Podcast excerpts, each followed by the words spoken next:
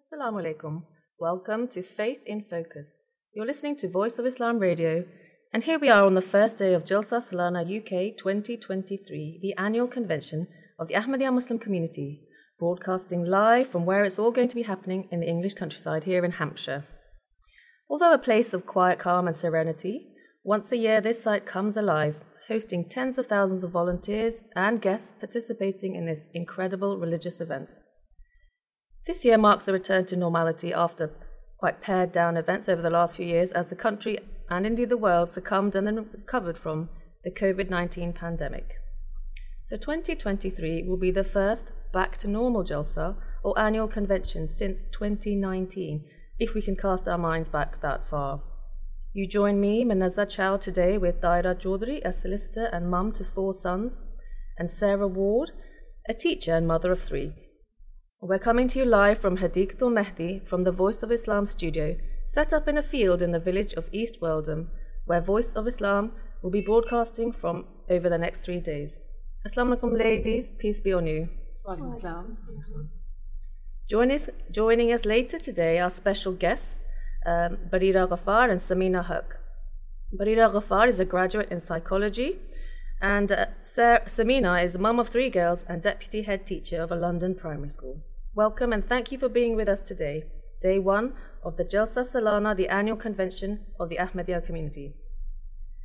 As listeners may already know, the tradition of the annual convention was started by the founder of the Ahmadiyya Muslim community, the promised Messiah, His Holiness Mirza Ghulam Ahmad, peace be upon him. His Holiness hosted the first ever annual convention in 1891 in Qadian in India, where he made very clear the purpose of the annual convention. He said, and I quote, The primary purpose of this convention is to enable every sincere individual to personally experience religious benefits. They may enhance their knowledge, and due to their being blessed and enabled by Allah the Exalted, the perception of Allah may progress. And among its secondary benefits is that this congregational meeting together will promote mutual introduction among all brothers and it will strengthen the fraternal ties within this community. So, this year is a special year for Ahmadiyya Muslim women. We've been celebrating the centenary of Lajna-e Maila. We're celebrating 100 years since the establishment of this women's only organization, an auxiliary of the Ahmadiyya Muslim community.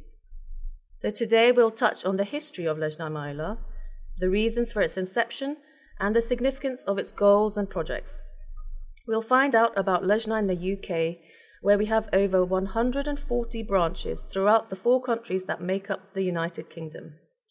Now, today we've got representation from our North of England sisters, our African sisters, our Pakistani sisters, and our English sisters to talk about our experience of Lajna, what we've gained from being part of this women's only group, and our involvement in some of the many projects and initiatives of Lajna. Assalamu alaikum. Thank you, Manazza, and peace be upon you and all our listeners. It is truly an immense pleasure to be here today and to be fortunate and blessed enough to attend an annual convention for another year.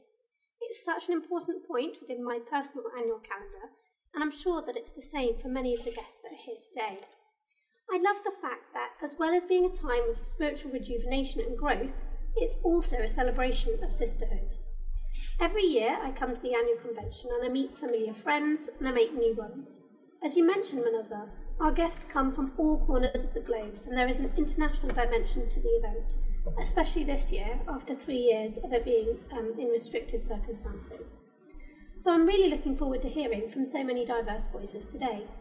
Yes, Sarah. And later in the programme, we will examine the lessons we take from the words of His Holiness from his address to the ladies at last year's convention and we'll reflect on what Ahmadi Muslim women and all women in general can take from His Holiness's exposition of true Islamic principles around the status and the role of women in society. Okay, so um, today it's Jummah, so I think probably a good place to start would also be to discuss the significance of um, Friday uh, in Islam because it's the Muslim holy day of the week. Um, and um, the significance of Friday actually lays within the importance attributed to the Friday prayer service, which is actually offered in congregation in place of the Zuhr prayer. And in the Holy Quran, uh, the Holy Quran commands, and if I can quote, O ye who believe, when the call is made for prayer on Friday, Hasten to the remembrance of Allah and leave off all business. That is better for you if you only knew. And when the prayer is finished, then disperse in the land and seek of Allah's grace, and remember Allah much that you may prosper. So each week on a Friday, Muslims are required to take a bath. Um, we try to dress in our best clean clothes, wear perfume, and assemble in the mosque for Friday prayer. And the Holy Quran and the Sunnah actually speak highly of the blessings of Jummah prayer. And if a, if a Muslim spends Friday in the remembrance of God Almighty, we believe, and supplicating before Allah, he is abundantly rewarded by God. Yes, I, you know, I definitely agree. Friday prayer is an occasion for the assembly of the Muslims of a whole city or town, and that happens wherever there are Muslims gathered in whichever country around the globe. And this year, the attendance at the annual convention here in Hampshire is predicted to be in the region of 40 to 50,000. That's twice the population of the town of Alton, which is 90,900, um, and it's about the entire population of nearby Winchester, which is 49,000. And those you can see the comparison to this quite rural local area. In a large city, Friday prayers is offered at more than one place for the convenience of the Muslim community. It gives them an opportunity to meet together, to be together, to discuss, and to solve their individual as well as community problems. And I know that for me, Friday prayers has been a time where I will meet up with friends and um, after the prayer have, have food together or, or sit and talk. Because getting together once a week develops that sense of unity, of cooperation, of cohesiveness amongst Muslims. And Friday prayer is also a demonstration of Islamic equality. It gives the Imam, that's the person who leads the prayer, a chance to advise all Muslims in the speech that accompanies the prayer um, at the same time on urgent matters that face them. The Imam's sermon gives um, the people listening guidance and it also gives them Islamic teachings. Absolutely, and um, just um, I was just quoted for you a Quranic verse about the um, Friday prayer. Um, and in the five volume commentary of the Holy Quran, um, the commentary given actually reads, and I quote, that Muslims have been enjoined to be particularly careful about the obligatory Friday prayer. Every, per- every people have a Sabbath, and the Muslim Sabbath is Friday. As soon as the call to prayer is made, all business is to cease, and the faithful should attend the mosque to listen to the leader's sermon, which is also called the khutbah, which usually deals with some topical subject concerning the moral and social needs of the community and how to fulfill them. The, commun- the commentary actually then goes on and reads that unlike Jewish or Christian Sabbath, the Muslim Sabbath is not a day of rest. Um, before the Friday prayer and after it, Muslims are exhorted to follow their daily avocations. And if you take a look at the notes on, on this surah in the um, five volume commentary, they actually explain that the importance of the Friday prayer is emphasized, and an implied hint is made that at the time of the second advent of the Holy Prophet, peace be upon him, which has been likened to the Friday prayer, that there would actually be a mad craze for trade, commerce, and worldly gains um, and actually many other diversions to amuse us and turn men away from God. So Muslims are actually exhorted not to let these things distract them um, from our religious duties. Jazakallah for the reminder of this really incredibly important day and a reminder for us to turn our attentions to you know, a religious um, aim every day, every week. Now, I've come across some interesting historical background about the Friday prayer, which I'd like to share. So we know that the Holy Prophet, peace and blessings be upon him, migrated to Medina from the city of Mecca.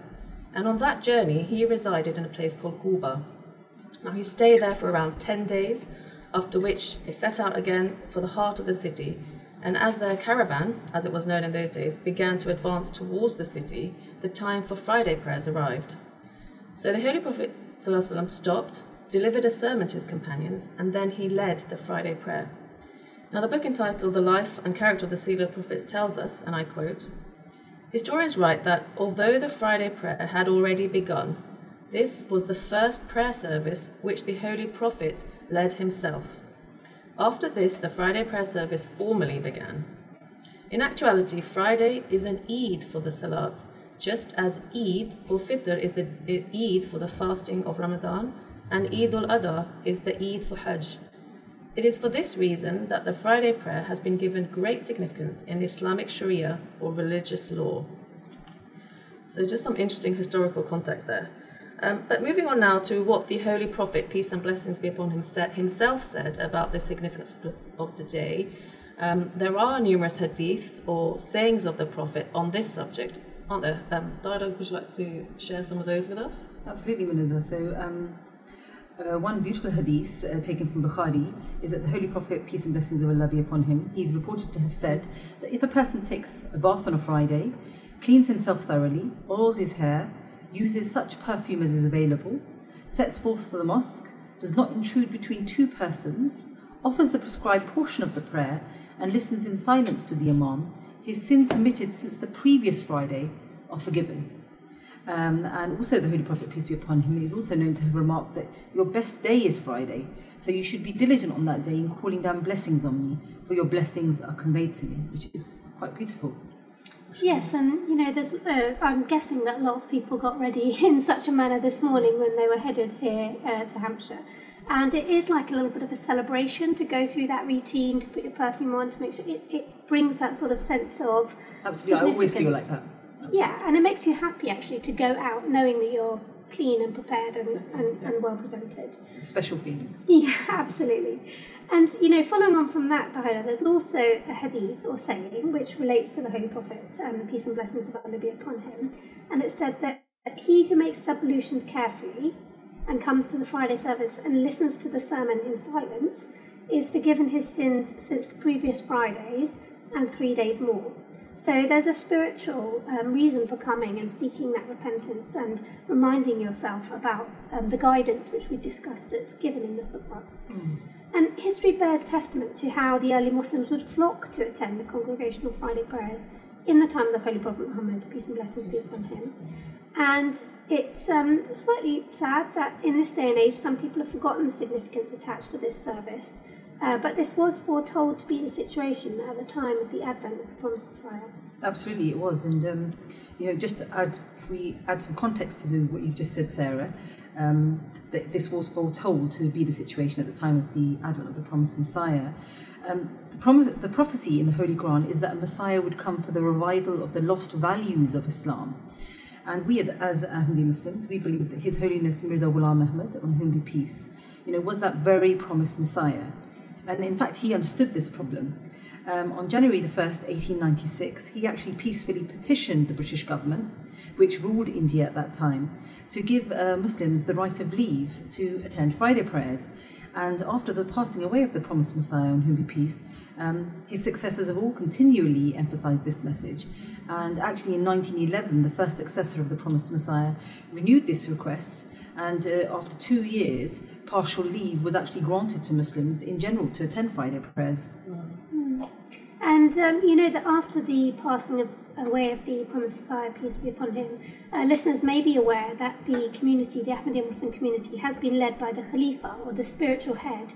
Um, and we currently have uh, gathered here to listen to the speeches of the fifth Khalifa. Uh, but in 1988, the fourth Khalifa of the Ahmadiyya Muslim community also raised that same voice that you were mentioning, Tahira, and said that Muslims should be allowed to take time off on Fridays to attend the Friday service. It really is something that's quite important. And you made me really nostalgic, Sarah, because I actually remember when that happened. I, we were over the moon at getting time off from school as well. and uh, I was at high school at the time, so we were told that we were permitted to have an extra half an hour after lunch we left the school premises, we went to the Friday prayer service, and then we'd return back to school for the remaining school day. So that brings back some very fond memories for me. And you know, for those of us who work, we must also remember that His Holiness said that to be able to attend Friday prayers, make the sacrifices needed, leaving work for this, and if necessary, then um, not getting paid for that time. It was important for everyone to be convinced of the sacredness of that Friday. And I know that um, when I was at university, I would choose lectures that were not on a Friday at that time, mm. either before or after. So I did have, uh, you know, uh, thankfully that flexibility. And Absolutely, I, and even at work now, so many people, mm. so many offices provide um, places yeah. for for worship. And I, I think always... you only need to have three three people to Absolutely. gather for the Jummah. It doesn't have to be in the hundreds, but wherever you can locally. And, and, that makes perfect sense. So, although we have facilities, we need to make use of those facilities. Mm. And to do that, we need to be committed to something which uh, we, we have to be committed to something that we understand fully. Because if we don't, we just we, we can't really commit to something like that. So a preceding understanding is, is absolutely a necessary factor to, to make that sort of commitment and make those adjustments in our day-to-day routines. And something that requires action and then doing something regularly is, something that we need to do and understand the reasons for that. And the Holy Prophet, peace and blessings of Allah be upon him, said, From all your days, Friday is the best day. It is the day that Hazrat Abraham, Hazrat Adam was born. It is the day he passed away, and it is the day the trumpet will be blown and unconsciousness will be induced. Profusely invoke Durud, which means invoking salutations and blessings on me on this day, for this is the day your invocation will be presented to me. And he also said that Friday is the chief of all days and is the greatest in Allah's sight. It is the day that is greater than the day of Adha and the day of Fitr in Allah's sight. Absolutely, and it's um, I couldn't agree with you more, Manazza. It's so important to understand um, these hadiths uh, um, or sayings of the Holy Prophet, peace be upon him. And this particular hadith um, actually has five significances, uh, we're told. It is the day Prophet Adam was born. It is the day he was sent down to earth. It is the day he passed away. It is the day during which a moment comes when actually anything that's asked for, save what is forbidden, will be granted. And it is also said to be the day when the day of judgment will come to pass. And His Holiness uh, said in a sermon that this hadith also expounds uh, the significance of invoking Durood. Um, now, as you just mentioned, Munazza, Durood is, of course, invoking salutations and blessings on the Holy Prophet, peace be upon him. So we should actually make, we're, we are encouraged to make, as Muslims, to make uh, a special effort to recite Durood on Fridays. Um, as invocation of Durood is closely linked to the acceptance of prayer. Um, and in the Holy Quran, we're actually told that Allah and His angels send blessings on the Prophet. O ye who believe, you also should invoke blessings on him and salute him with a salutation of peace. So if we engage in this habit, then you know the blessings are ours, and um, you know we know that our prayers um, are more likely to be accepted by God. And as you know, we mentioned earlier, the actually the word for, um, for Friday in Arabic is Juma. Um, and actually, I have in front of me an extract of the Promised Messiah on whom be peace, which I'd uh, really like to quote, and it's about um, the Friday prayer service.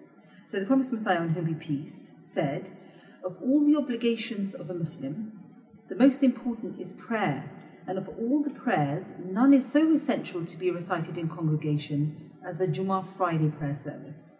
The Jummah is, in fact, the greatest Muslim festival. The Holy Quran regards it as a holiday. A whole chapter of the Holy Book, entitled the Jummah, has been devoted to it. In that chapter, God commands Muslims to quit all their worldly affairs when they are summoned to a prayer of Friday, to assemble in mosques, and to say the Jummah prayers with due observance of all requirements of the law. The person who does not act in obedience to these injunctions is regarded by the Holy Quran as guilty of a deadly sin and almost outside the circle of Islam. So actually, from this, we see um, and the, how much kind of importance, how much stress is laid um, upon the attendance of uh, the Jummah ceremony and uh, listening to it carefully. And the Promised Messiah continued, it is on account of this importance of the Jummah in the Muslim faith that Friday has universally, been observed as a holiday amongst the Muslims from the very earliest time that Islam actually took its rise. Jazakallah Ta'ala and Sarah for reminding us and educating us in many times uh, about the importance of this special day that we're enjoying today. So, yes, it's Friday today, and outside the studio here, we can see the crowds gathering already, mashallah. People are arri- arriving early to join the congregation. Like, people will be hoping to join the front rows for the special blessings attached to praying there. And many of us will have taken the whole day off work to be here, and you know, we want to make sure that we make it here in good time, park up, make up make that walk through the Jalsa, the annual convention site, through the mud today. So although it's not raining, mashallah, the sun is out. Um, it has rained over the last few days, so the floor. And as um, we were just discussing earlier, people seem to be arriving earlier each year. people are seem do seem to be arriving earlier each year, so just make that extra time uh, to come a bit early would be the advice that we would give. Um, Absolutely.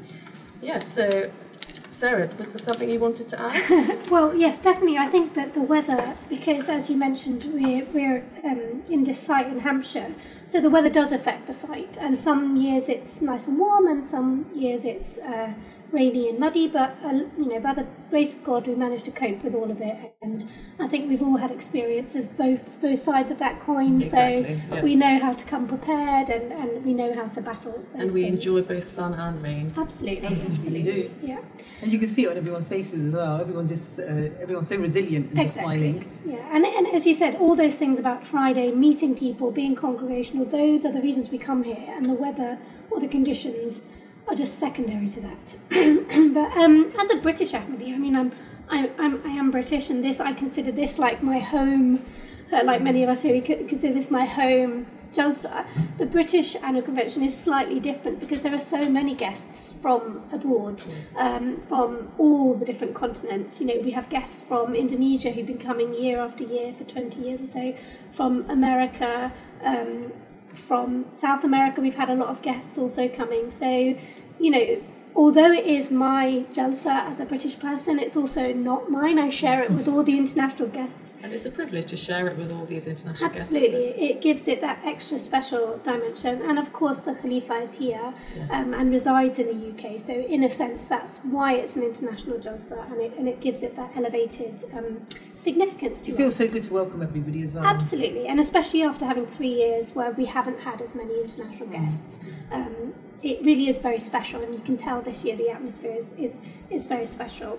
But as a British Ahmadi, I, I've personally been coming to Jalsa or the annual convention throughout my life, and I've seen the community and Jalsa itself expand so much. Um, from when I was a child, there were I would say a few hundred, but I think it was probably a few, th- a thousand or maybe more than a thousand, um, to now tens of thousands. And I've also seen the site move from Islamabad, which is um, an area of land which we own in Farnham, the community owns in Farnham, just a few miles down the road, um, to now here where it is in Alton. And the scale of the operation always amazes me, and I'm always staggered to think that just a few weeks ago, this little oasis where we are today, where we're transmitting live, where we have live television, um, was just a farmland um, of fields. So, on this site during the convention, we have so many different uh, facilities. We've got kitchens cooking food, we have first aid, accommodation, exhibitions, stalls, as well as marquees for listening to the varied programme. And the most amazing bit is that it's all done by volunteers. Yeah, yeah. And in a couple of weeks or so, it will again be a functioning field. So this is very much a temporary site. But in these few days where we're gathered here, you know, we have kings from Africa, we have chiefs of First Nation um, groups in North America, we have guests from across the world, politicians, and people from all walks of life. And they come and they reflect on the spirituality they come to develop the spiritual bonds. So I hope that our listeners will, you know, get a flavour of this international dimension of this unique event that's happening here. Yeah, Sarah, something you mentioned about the field, working out a field, just made me think this morning as I was driving in. My son, who always likes to take um, to poke fun at my driving, said, "Mama, if why why are we driving the field as if I'd fallen off the road and into the field?" Um, but all of the facilities that you mentioned, Sarah, in the ladies section, and all of us in the studio today are part of Lajna Imaillah, the women's auxiliary organi- organisation within the Ahmadiyya Muslim community. So I thought it would be nice to introduce some of our listeners who may not already be familiar with Lajna Imaillah, um, which celebrated its centenary last December. So, 100 years ago, 14 ladies in rural India signed up to join this all female organisation, Lajna Imaillah, within the Ahmadiyya Muslim community with really quite ambitious plans for its members and their role in society. And I say ambitious not just in terms of um, rural India from that time, but even in terms of our, you know, our level now. So the aims of Lajna Imaillah were, were really quite aspirational and they included religious and secular education for women, spreading of knowledge amongst all women and helping those in need with very practical assistance and creating unity through inclusivity. Yeah, so to add some context to that time period, the very first female MP entered UK Parliament in 1919, while, while back in India it was another 19 years before its first female MP was elected in 1938. So we're talking about 1922. This is uh, a long time ago.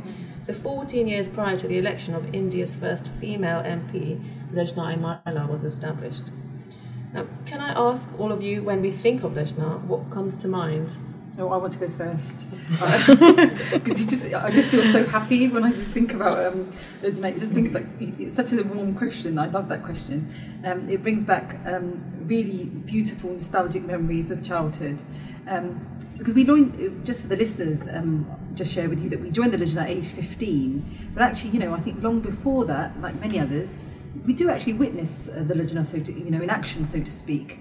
So, um, as a young child, some of my earliest memories are actually of my mum, family, her friends, you know, a fellow Lajna, literally on a weekly and actually sometimes even on a daily basis. You know, we would come together like family. Um, we'd be working together for charitable causes. Uh, we'd be supporting each other in increasing knowledge. You know, caring for one another. So it was a real constant in my life as a young child. Um, and I think it was before I even understood the meaning of what or who you know a Lajna is.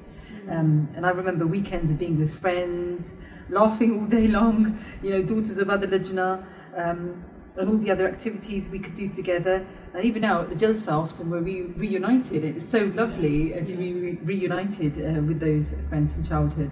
You know, so we had the religious learning, and then we also had our individual paths of personal development. You know, the sports we played together.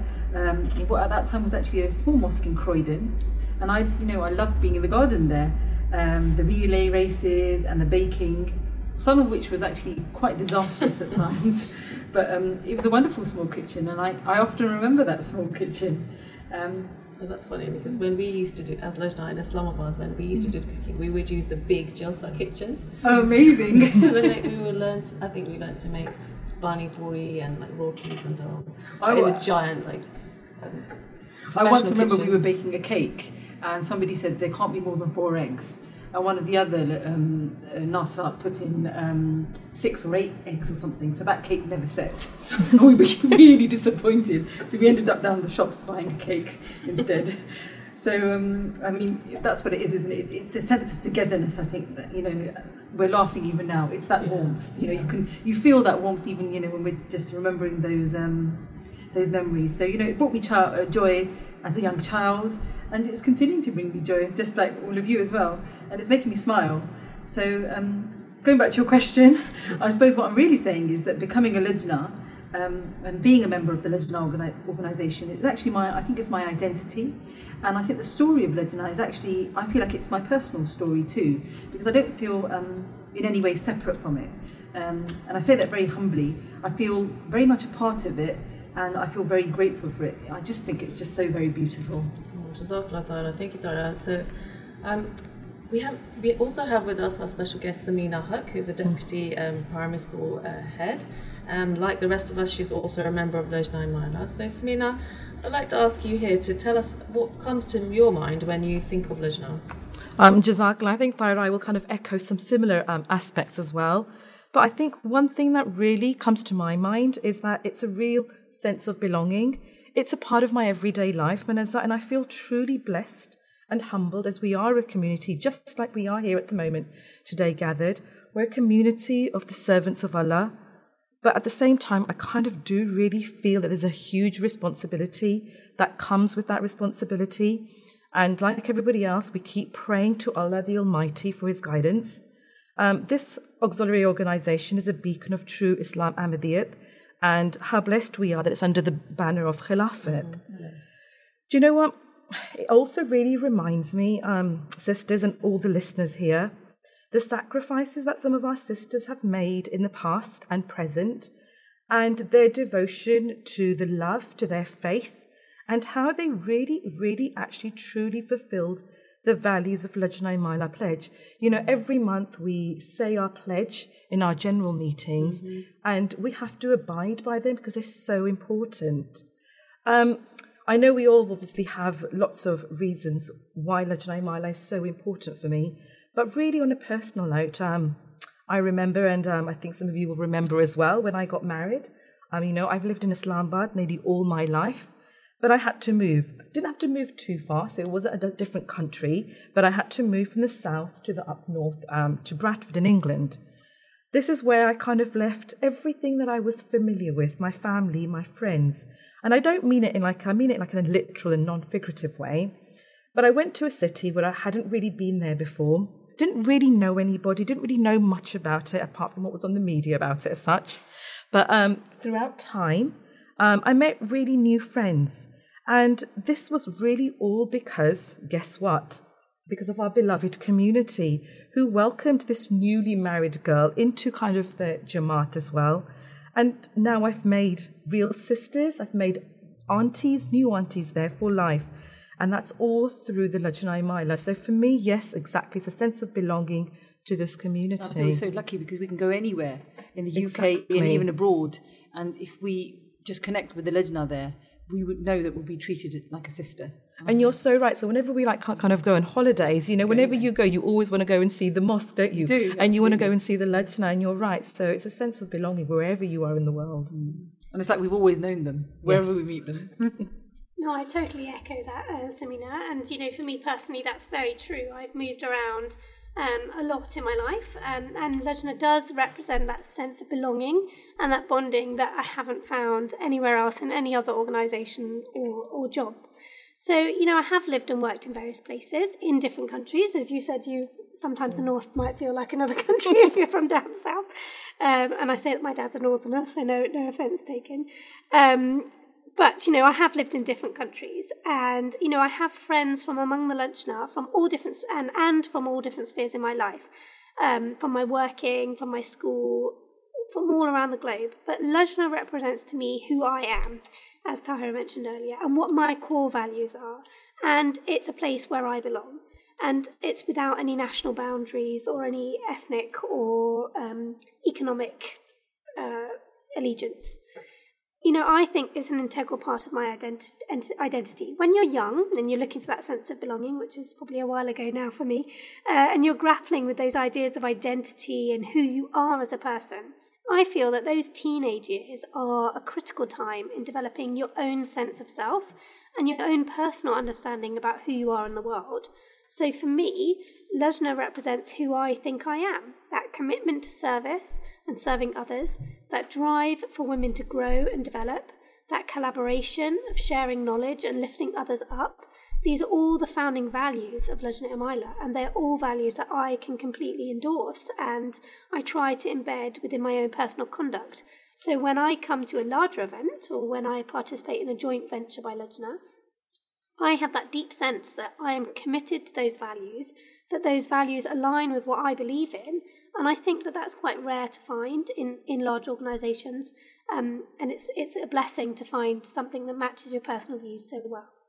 And as a person person of faith, it's refreshing to come to an event where you're surrounded by women who share that faith and who share a common goal to serve the faith and to bring good to the world. And you know, I sometimes think that when you read newspapers, you see the news and it can be pretty disheartening, and especially in these times, it can be bleak occasionally. So, to go to a space that's an area, whether that's online or in person, where you're forward facing and you're hopeful, and it's based on that common belief in God and working towards doing good to serve your faith, I think that's rare to find anywhere. It's not corporate, it's not financial, and it's really uplifting um, to personally be involved in a community such as that. And that's what um, represents to me a group of women who are dedicated to positivity, growth, and bringing um, good to the world based on faith. You know, I work in a very female dominated industry, that of teaching, where over, as Samina, you'll know, over 80% of the workforce is female. So, um, you know, it's also what is perceived as a caring profession. So, the purpose of my job that I spend so much time doing aligns with my faith. And, you know, I have really got some wonderful friends at work, and there are common values there. But the bonds of sisterhood that are created by the spiritual ties in the community is, is unique, I've found. It generally, genuinely brings us together. And I remember, for example, you were talking to her about your, your childhood. I remember meeting a girl um, at the annual convention when I was about 12, and she was from Germany. And I was learning German at school, and she, she could speak a little English, probably better than my German. So we exchanged uh, um, addresses, and we were pen pals for several years. That's well, amazing. well before the invention of the internet. Yeah. so I have, uh, you know, another person who's a very dear friend of mine, and we met at Jalsa, and she's from the US, and we are regularly in touch on WhatsApp. and we get a chance to meet each other at events such as Jalsa when she comes to attend. And she's someone that I turn to for advice, and I value her counsel and her opinion. And although we're from different countries, we live thousands of miles apart, we have different lives, but um, through the bond of Lajna Imaillah, we've developed a supportive and sustaining friendship, and I'm really grateful for that. Uh, th- these are the blessings that bring me back each year, and I'm eager for that common ground and that sense of belonging. Oh, thank you. Thank you, Sarah. Thank you, Samina Dada, for all your amazing personal accounts. I have to say that in my work as an ophthalmologist, I work in a very mixed environment, and that's the norm for me. And in the professional world, we are increasingly aware that women need spaces for discussion and, and support and even encouragement of each other because of our either situations, family situations, or life, or our temperament. Because in my experience, we suffer more from mm. imposter syndrome and even near crippling self doubt. and either we're less good at masking it, um, or we just, they, men don't seem to have as much of it. And and where as women we're not really as comfortable celebrating our achievements. I mm. find. I agree. So. So we know that in a professional situation we need women only spaces and in a religious environment being in a women only space is a relaxed, supportive space in which we can encourage each other on our spiritual journeys. And, and this is what Lejna means to me. And I think here at the annual convention, everyone we see around us is offering her skills and services voluntarily to allow this huge undertaking to run like clockwork. And seeing women organizing an event of this scale every year is, I think, affirmation for all young girls who are attending that there is little that can't be achieved as a woman. And it's just not the women, it's the young um, Nasirat as well, isn't it, Manazza, yeah, who have been helping. Exactly. They all take yeah. part and they learn this from a young age. Exactly. And so, and we've talked about our individual experience and we've gained and what we've gained, but let us delve a bit deeper into the origins of Lajna Imaillah. Dada, can you take us back to 1922? What was the purpose of setting up Lajna Imaillah? We mentioned it a little bit, but can you tell us how Lajna came about? And as an active member of Lajna, share with us what you feel are its main goals. Okay, so the Ahmadiyya Muslim Women's Association, it's an auxiliary organisation of the Ahmadiyya Muslim community, and our name means the community of servants of Allah. So, as you said, we were first established in 1922 in India um, as an independent and empowered women's organisation by who was then the Khalif, His Holiness Mirza Bashiruddin Mahmud Ahmad, may Allah be pleased with him. And he was the community's second worldwide spiritual head, known as Khalifatul Masih. And his wife, uh, Hazrat Amtul Hay, may Allah be pleased with her, she actually had a great passion for the development and progress of women. And it was actually on her advice that he initiated this organization, you know, which has at the time did and has continued uh, to transform the lives of the women of the community. So she had such a zest for learning and um, improving opportunities for women. Um, and she wrote, uh, so Hazrat Amtul Hay wrote a letter to His Holiness um, before she was married to him, actually, in which he requested him to arrange religious classes for women. So His Holiness Mirza Bashiruddin Mahmud Ahmad, may Allah be pleased with him, he formed a women's auxiliary before forming any of the other other auxiliaries of the community. Mm. And I think this is that's of great significance, you know, and it's a living proof of kind of women's rights in Islam. And uh, Lajna Imaillah actually began with just 14 members. Um, which is quite amazing when we're in the thousands today. Absolutely. And uh, His Holiness remarked at its launch, he said then, and I quote, aside from gaining personal and spiritual knowledge, henceforth the successful progress of the community is also dependent on efforts by women. Mm, it is interesting, Donna, that you say that the, the women's auxiliary was formed first, because hmm. obviously mm. we know that there's two other, there's men's auxiliaries, but the women's came first. Absolutely. Um, and I think that kind of uh, is reflective of our importance. Yes. so, um, I mean, over the years, as we've said earlier, you know, the organisation has spread all around the world, and it was actually officially formed in the UK on a permanent basis in 1957. Um, even though uh, Lajna principles as such, you know, had been followed for decades previously by Ahmadi Muslim women in the UK. Um, there are only um, 34 members on record when Lajna actually began in the UK. And as I said, we're now in the thousands. Um, you asked about our founding principles. So I think in summary, I'd say it's for women to come together, you know, to increase our knowledge, to spread that knowledge, to uphold uh, the spirit of unity under the spiritual guidance of our Khalifa, of Khilafat, um, to work at ever improving our morals and our spirituality, and also, very importantly, actually, to be fully aware of the responsibility of the sound upbringing of our children as well. Um, and then, regardless of social standing, to consider all women as sisters and uh, to serve Islam in practical ways, um, help those brothers and sisters, you know, who need who are in need. And I think to above all of this, to try and attain all of this, um, their aspirational objectives uh, through prayer, and that's we believe in in you know those prayers. So lots to be keeping busy with. Absolutely, because our work, leading on from that, our work actually stems from spiritual education and training, and it actually then goes on to include um, outreach work, social welfare activities, industry and handicraft endeavours, physical health programs. We've done it all, haven't we? I think as listener, we we are doing it all. Yeah, absolutely. We're trying our best. Yeah, so last week actually I visited uh, the Lajna Imaillah Centenary exhibition in Farnham, and, and where I learnt so much, even though I've been a member for you know many many years. And there there's a whole section there dedicated to the 14 founding members of Lajna Imaillah and the work that they did to sow the seed of what Lajna has become, and, and a lot of that was teaching actually. And this you know quite illustrious group really included the blessed wife of the promised Messiah, peace be upon him, Hazrat Sayyidah Nusrat Jahan Begum, as well as the daughter of the promised Messiah, peace be on him, Hazrat Nawab Mubarakah Begum.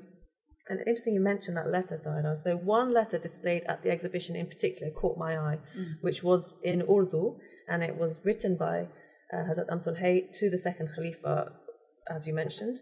And she writes a message from her father, who was the first Khalifa, anhum, um, after his recent passing, that she was to send a message, if he had been elected Khalifa, that he should continue the existing Quran classes for women. So this was a mes- message from the first Khalifa uh, via Hazrat Amtul Hay to the second Khalifa.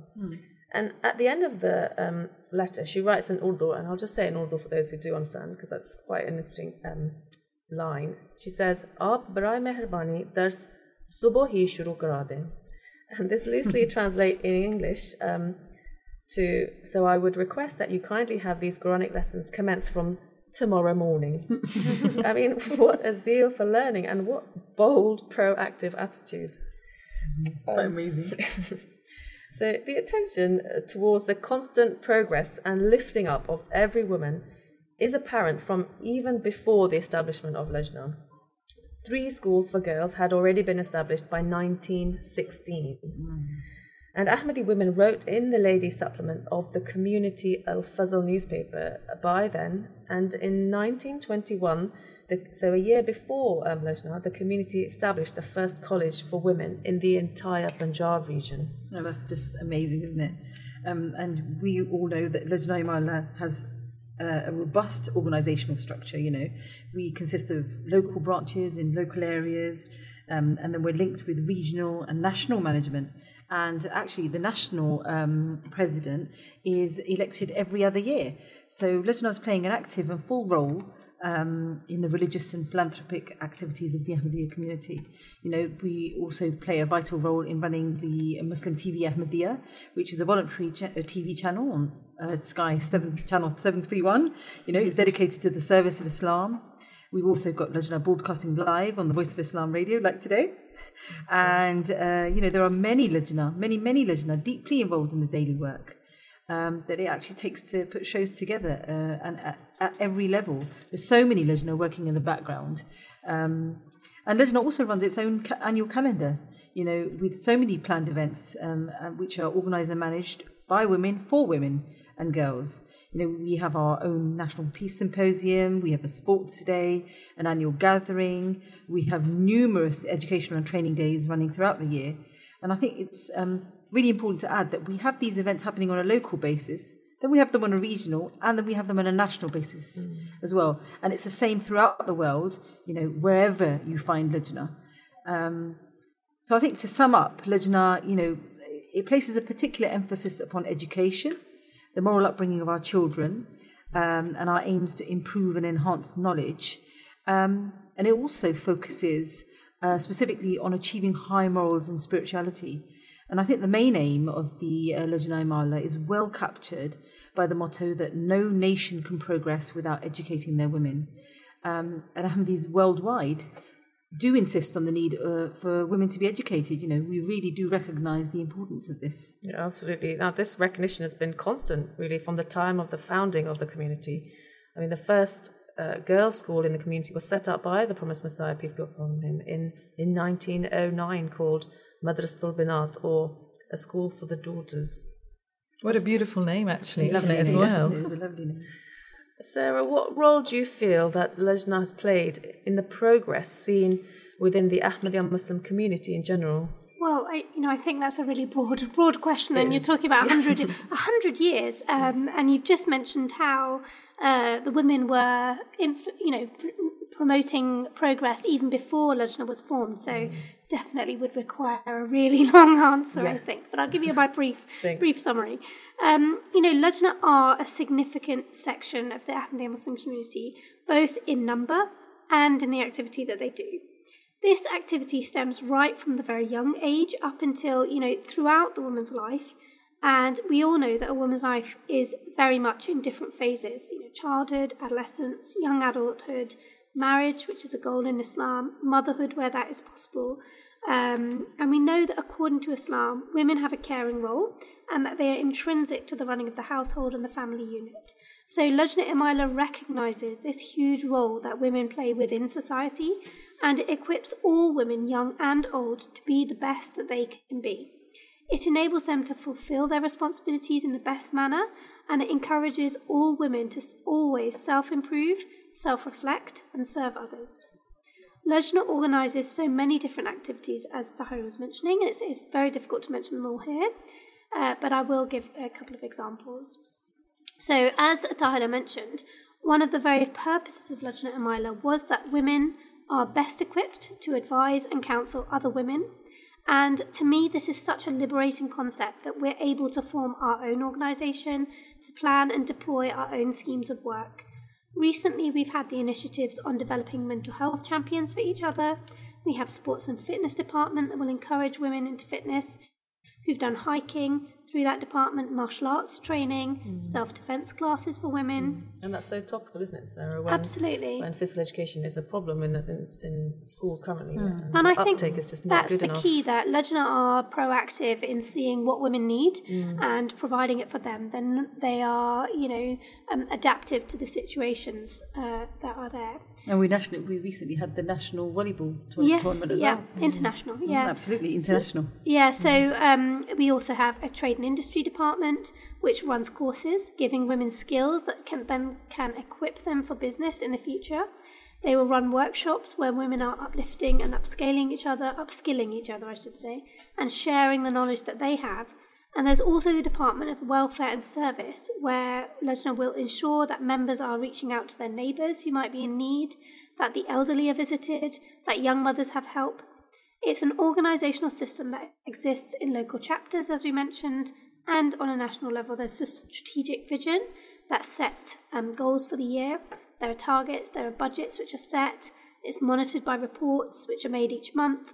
So this is not some sort of fluffy organisation. it's a well-oiled, well-organised administration, and um, running of a large organisation of around 12,000 plus women in the UK alone. So it's amazing what these women are doing for themselves and it's by a robust themselves. organisation. Absolutely, yeah. And Lajna also fundraise. They start projects. I know, for example, that the UK are building a maternity hospital in Sierra Leone, so that those women and um, in other areas of the world who don't have access to medical care can have better opportunities and outcomes. So it's really this selfless drive to improve the lives of others, um, of our members and those who are not in our community. But on a personal note, I want to say that Lajna Imaillah is not just a bureaucracy. It's the building of personal relationships between women to be a bond and to be a support in times of need. So I know that I can ask if I have a difficulty with my children when they were younger, if I needed advice about sleep training or behaviour support. There is a group for mothers of children who have SEND needs, where they get mutual support and advice. The members can benefit from the experience of others.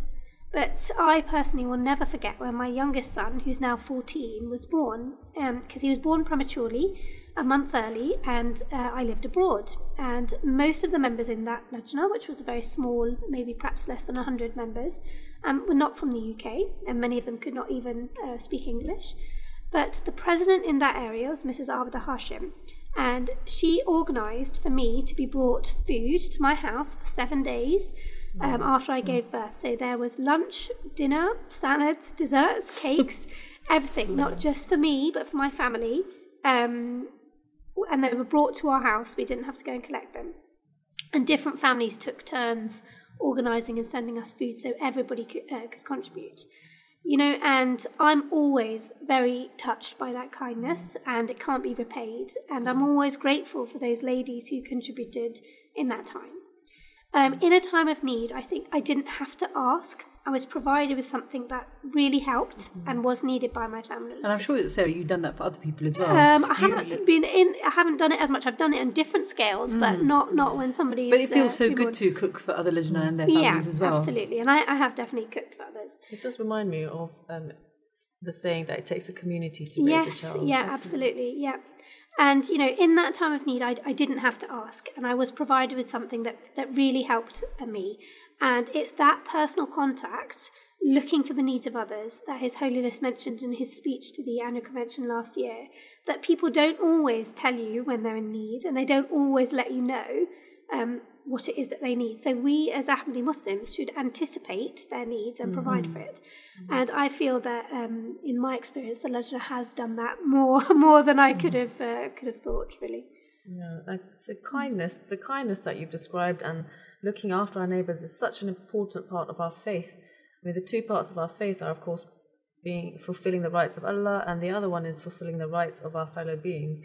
And these these acts, which are really moral acts that you describe are what we as a community endeavour to carry out and instill in our children. And the second Khalifa of our community, His Holiness Hazrat Mirza Bashiruddin Mahmud Ahmad, said that um, moral and spiritual training that a mother gives is an extremely important factor. He says, he goes on to say that no doubt men carry out the task which is for the current times, but it is women who build the future. And he also said that women's progress leads to the progress of a religion. Remember that no religion can progress until and unless its women progress. For Islam to progress, it is important that you progress. And he was addressing women. Women are like two walls in the four walls of a room. If two walls of the room were to fall, then the ceiling would the ceiling not uh, not remain intact? Would it remain intact? No, it wouldn't. So Lajna plays an active and a full role in the religious and philanthropic activities of the Ahmadiyya community. And one of the founding principles of Lajna Imaillah is to serve Islam in a practical way and to help brothers and sisters in need. Mm. And to commemorate its centenary, UK Lajna have pledged to build a new maternity hospital in Sierra Leone, a country in West Africa with the highest rates of maternal mortality in the world. So it's estimated there that for every 100,000 live births, 1,360 mothers die due to complications either during birth or after birth. And when we compare that number, 1,360, to the figure of seven in the UK, we have some sort of appreciation of the scale of health inequality experienced by mothers in Sierra Leone. And so this new maternity hospital uh, built by UK Lajna will serve the vulnerable and needy sisters who are deprived currently of even the most basic of medical needs, which we currently may take for granted. So, this is a form of charity, which, which is one way of working towards equity. This is one of the five pillars of faith in Islam. The Holy Quran teaches compassion and serving humanity. And as the promised Messiah, peace be upon him, said, and I quote, Never shall you attain to true righteousness unless you spend what you love most, because sympathy and good treatment towards the creation of God depends to a large extent on the spending of wealth. Sympathy towards humanity and God's creation at large is the second aspect of faith, without which one's faith cannot be complete and firm. Until a person sacrifices for others, how can they give them benefit? Sacrifice is necessary in benefiting others and showing them sympathy, it is this very teaching of sacrifice that has been given. And that's the end of that quote from Malfuzat. So this maternity hospital project is, is a symbol of sisterhood. Women understand the struggles of other women, and with Allah's grace, women of the Ahmadiyya Muslim community here in the UK are empowered in this instance, as in many others, to try and change things for those who are less fortunate than we are. Absolutely. And um, I know that as a mother, I know how difficult and dangerous childbirth can be. And I do know that personally because I had a medical complication with the birth of my second child.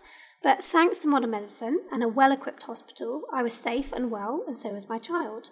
And I think we often forget how precarious childbirth can be. So, to serve women who don't have access to the same quality of care is an act of service. To donate to women you will never meet, who will never be able to thank you, and to give with an open hand because you want others to have better chances in life, this is the essence of charity. There is a well known saying of the Holy Prophet Muhammad, peace and blessings of Allah be upon him, that you should like for your brother what you like for yourself. So I wish other women um, to have a similar level of maternity care that I had. Mm, Jazakallah, Sarah, for sharing that with us. We're going to head now for a break, for the news break, after which we'll continue our discussion. Assalamu alaikum. Assalamu alaikum. Welcome back to Faith in Focus on the Voice of Islam. Before the break, we were talking about maternity hospital in Sierra Leone and charity. Sarah, was there something you wanted to continue with? Yeah, so um, absolutely. Islam teaches that charity only increases your wealth, that you can never lose by donating to charity. And it also teaches people not to boastfully give charity or to follow up charity with injury.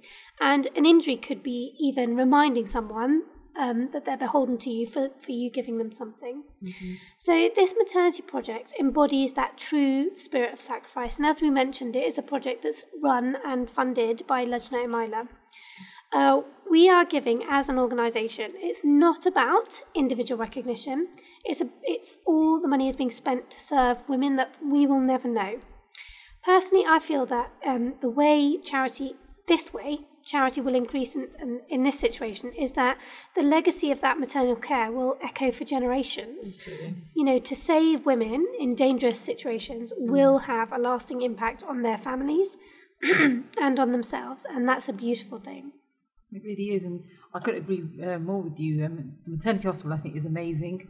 Um, and Islam, as we've just been uh, talking about charity, it lays so much emphasis also, you know, on gratitude.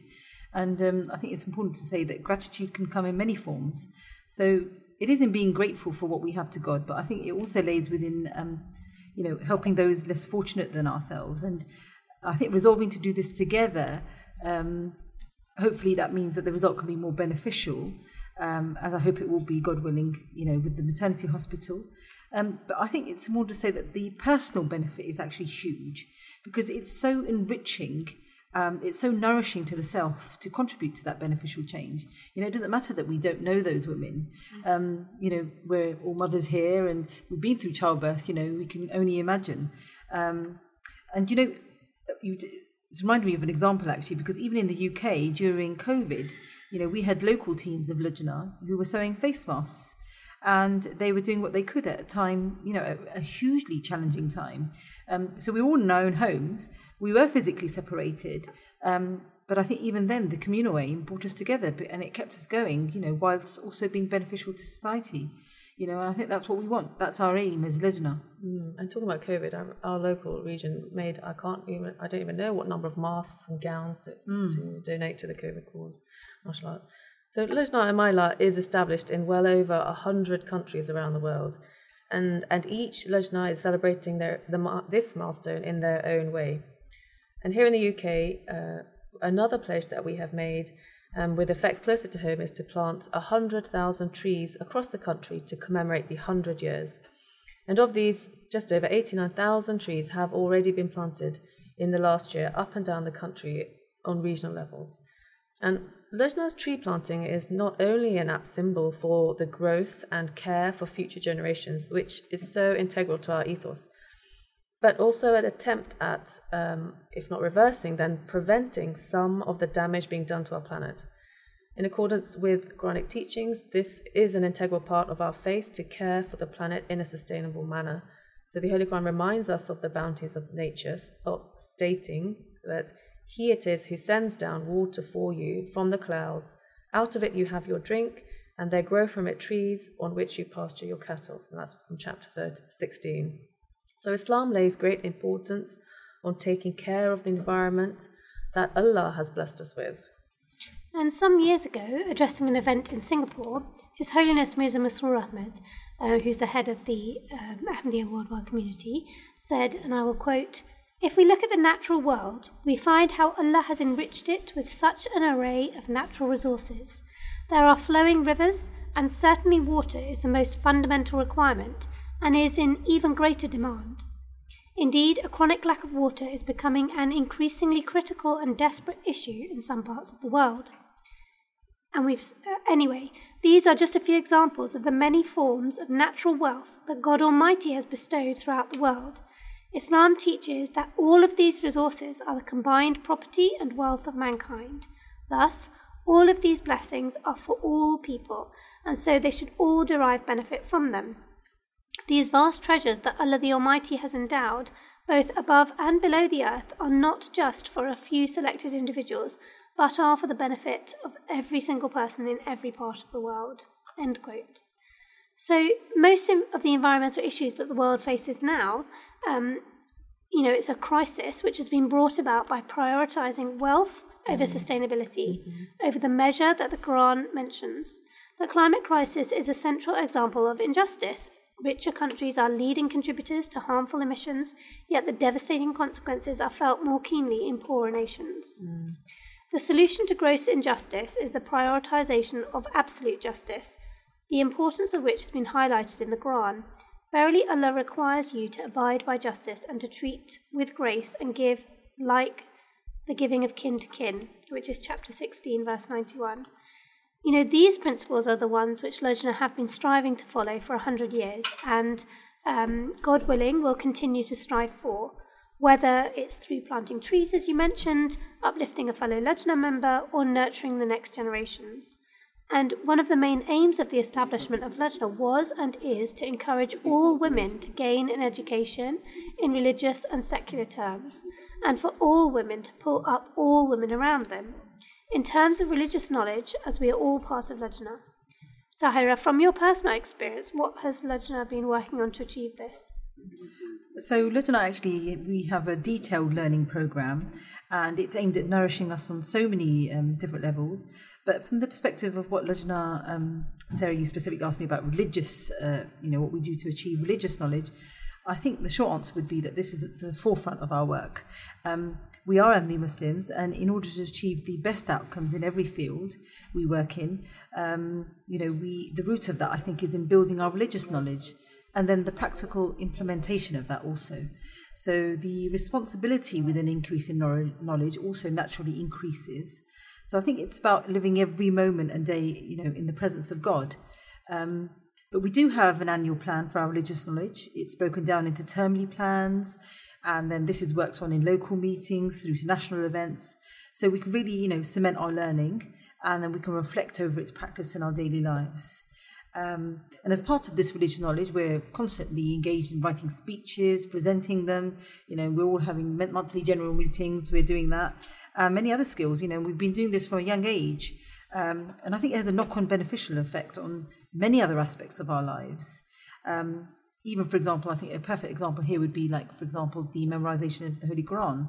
You know, um, you often see many um, you know, melodiously reciting prayers as we're cradling our children, and you know, before you know it, your children remember those prayers. Um, they even begin to associate feeling soothed with those prayers. Mm-hmm. Um, you know, and learning so young means that children children are really well practiced in memorizing. Um, whereas often you find other children, you, you, find that the first time they've ever learnt something will be when their GCSEs prop up. Mm.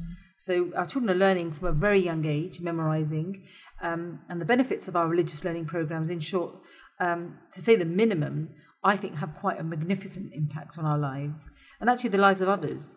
Um, because our aim is to excel in learning, but to excel so that we excel, you know, in the practice of that goodness. You know, so we can improve our lives improve the lives of those around us, the organisation, um, the wider community, and actually, you know, everyone that we come into contact with. Mm, yeah. What I have found is that you know, achievement, whether that's academic or religious, is, is born of expectation. And the, the caliphs, the khalifas of our Ahmadiyya Muslim community have always had very high expectations of all the girls and women of the community. And these have been expressed repeatedly over the years. And so the introduction of the a- academic achievement prizes at the annual convention is just one way in which education achievement is celebrated. And the establishment of the Amur Talibat department, otherwise known as the Student Affairs Department within Lajna, is further testament of the importance um, His Holiness places on education and the support of all students. In fact, I would say that education is the greatest testament to the empowerment of women in Islam because of the emphasis Islam places on the right for, of women to seek education and the commandment that encourages the pursuit of knowledge, which is seek knowledge from the cradle to grave, is 1400 years old and entirely gender neutral. And there's another um, say, saying that the pursuit of knowledge is an obligation of every man or woman uh, Muslim. And so I think in reality, the Holy Prophet, peace and blessings be upon him, himself was a feminist. So he championed the rights of women in a manner that was revolutionary. And it's apparent from the Holy Quran and Hadith, or the sayings of the Prophet, that the acquisition of knowledge is obligatory for women in the same way as it is for men. And the Holy Prophet, uh, peace be upon him, even equates the acquisition of knowledge as an endeavor worthy of spiritual reward, where he says, The person who goes forth in search of knowledge is striving hard in the way of Allah until his or her return. Speaking of learning, let me turn to you and ask you, Samina, what can you tell us, just in general terms, about the Amur Talibat department within Lajna? So, um, the Lajna Amur Talibat, which is known as the Student Affairs Department, was established in March 2018 by His Holiness Khalifat al Masih V, Hazrat Mirza Masroor Ahmed, may Allah be his helper. The purpose of this department within the auxiliary organisation of Lajna Imaillah is to promote academic excellence as well as to provide support in all areas of student life, including pastoral care as well. It endeavours to ensure that members of Lajna Imaillah UK, who are students, actively participate in all Lajna and community activities and programmes, even if they move to different parts of the country or the world for their studies. The department also supports the Ahmadiyya Muslim Women Students Association. This is really for the university um, students as such. And this association is lovely. This um, AMSA is made up of students, work to facilitate the development and success of all students in the UK from the point of considering degree courses, writing university applications, writing personal statements, helping with, as some of you know, those interviews and research opportunities that we've all gone through. And career advice is actually offered by a wide net- network of contact of those students who have completed their degree or are working in a number of um, professional fields. So, really practical help and advice to them. Yeah, and I think, you know, a lot of the girls, you know, Alhamdulillah, have now become really successful doctors, teachers, different fields as such. So, We have so many professionals. Alhamdulillah, no, we're really blessed. And um, with the Student Affairs Association, the seminars and workshops are provided throughout the year to support students from year 10 onwards, and that's GCSE time. So, some of the examples of some of the workshops and presentations that have been made covered are useful revision tips for students, dealing with social media and peer pressure, such an important element at the moment, critical thinking and problem solving as well for a variety of things, not just academic aspects as well, but thinking about it throughout life as well. Some of these events and workshops are held nationally, and others are locally as well. And this really allows the students to build a really strong network of support amongst other Ahmadi Muslim students. The student department runs seminars in educational institutions and um, at different universities to discuss particular outreach topics and social issues. Um, Alhamdulillah, this year, by the grace of Allah, um, there were actually six university events across the country for International Women's Day. And some of the universities this was included was the King's College London, University of Manchester, and University of Brighton and Kent. The National Secretary for this department and her team is made up of various professionals. And even actually, Alhamdulillah, at each local branch level, there is actually an Murid Talibat secretary, that is the Students' Affairs Secretary, that supports at the ground level the students and is really the first point of contact for any questions or issues they have made in relation to studies. Mm. Do you know what, Munaza, you were mentioning before, you know, the emphasis um, of education and training of women in all, for all our women in our beautiful religion, Islam, Ahmadiyyat. So I'd like to read a quote by our beloved Holiness, may Allah be his helper, from an address he delivered at the United Nations Educational, Scientific and Cultural Organization um, headquarters in Paris in 2019. His Holiness said, and I quote, Ahmadi Muslims across the world are educated and are excelling in various fields.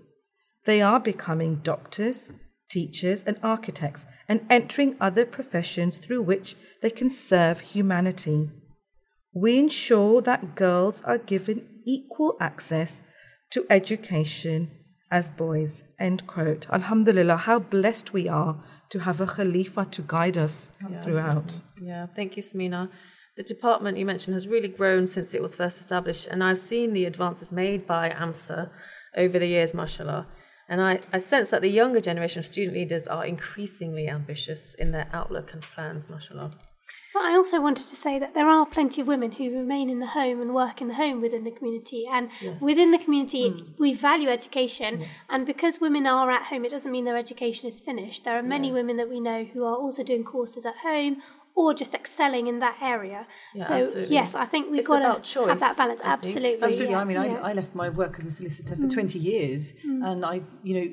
As a housewife, as a mother, you know, I, and I really enjoyed that, and I was supporting my husband at the same time. It's a team effort. Yeah, absolutely. when you're doing it. Yeah, yeah. Just off of that, Sarah. So, um, so on Jalsa Salana Saturday, so His Holiness traditionally graces the ladies' marquee, presenting women with academic awards for achievement in their studies and professional lives. And this tradition has been slightly modified but carries on. But really, this is all a prelude to the address His Holiness delivers about the ways of spiritual improvement and addressing those issues directly which are experienced more uniquely by women, but also those aspects of life which require cooperation between men and women, each playing their role in the pursuit of spiritual improvement. But as I've grown up in England, I have noticed an increase in the visibility of Muslims and with that, a hardening, I think, of negative attitudes in the media and in the wider population. Mm. I think previously Muslims were just seen as different, mm. but over time, I think Muslims have started to become derided and even mocked.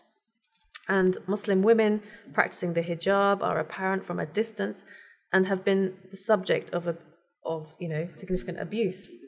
Uh, absolutely, they have, and you know I find um, negative attitudes and stereotype, stereotypes, sorry, um, you know, like that, um, deeply saddening. But you know, in the in the next instance, I often find myself sitting upright, you know, ready to do what I can um, to remove that ignorance and lack of knowledge, which is, uh, you know, actually what it is.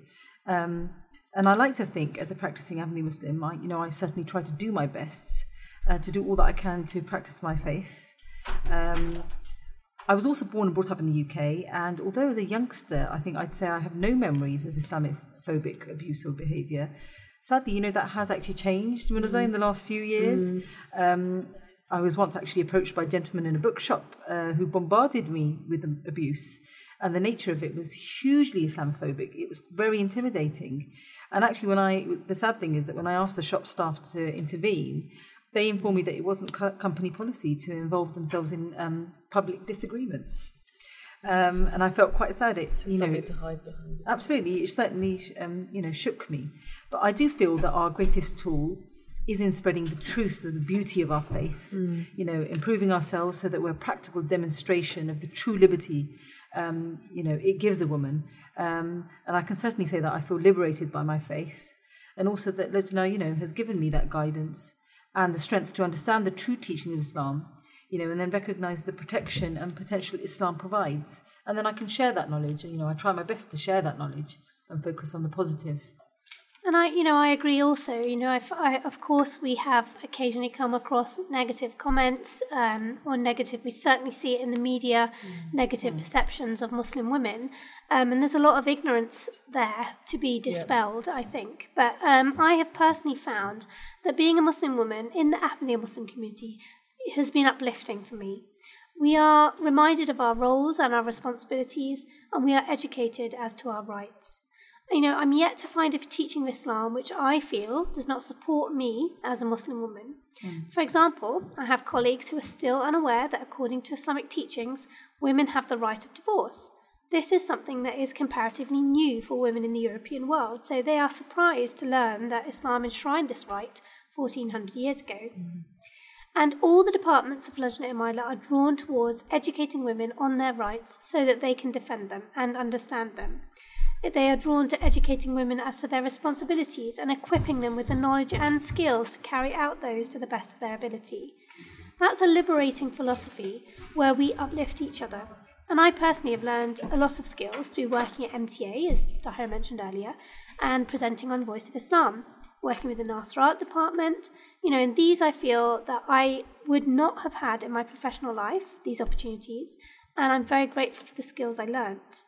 I'm also grateful because Ahmadi Muslim women strive to work together without ego. There are so many occasions where I have started a task without any specific skill or experience. I, as all Ahmadi women do, would conduct this task to the best of my ability and would cooperate and collaborate to get it done. Starting at MTA, for example, I had no understanding of scheduling, but I listened, I learned, and 25 years ago I was attending Jalsa and scheduling live broadcasts and repeating it across the weekend, um, which, you know, was something Yeah. I'd, I, I learned on, on the job. If you had come to Jalsa, the annual convention, you if you come here, you'll see women from all walks of life working together. You will see lawyers, doctors, professors, bankers, housewives, teachers, and workers are all taking on a role that varies from cleaning bathrooms, security, serving food, picking rubbish. There is no ego and no competition. It is the philosophy of Lajna Imaillah that we are all equal and we are all here to serve the guests of Jalsa, the annual convention. And there's a dignity and a beauty in service which permeates the grounds of this event and it enrich- enriches the experience for both the guests and the hosts. And I certainly feel that, you know, I get great enjoyment from coming and serving and attending. Mm. Having a focus on God and serving humanity is definitely enriches any experience in your life. Yeah, I love what you said about service permeating the grounds at this event, Sarah. That's lovely.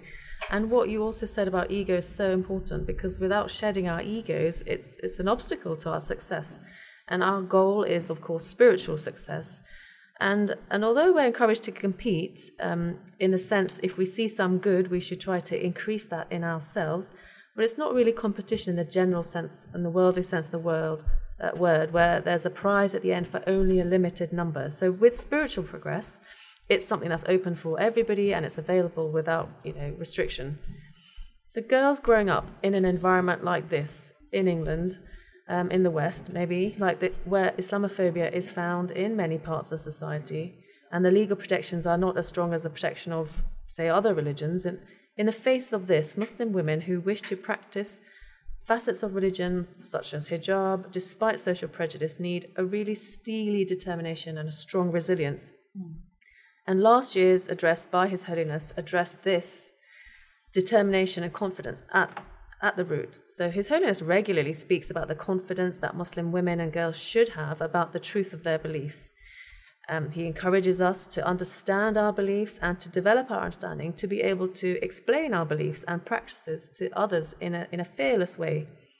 And in this address, His Holiness highlighted the achievements of Muslim women throughout Islamic history, including recent Islamic history. And I think it would be a good idea to look back to the address His Holiness gave to the ladies' session last year.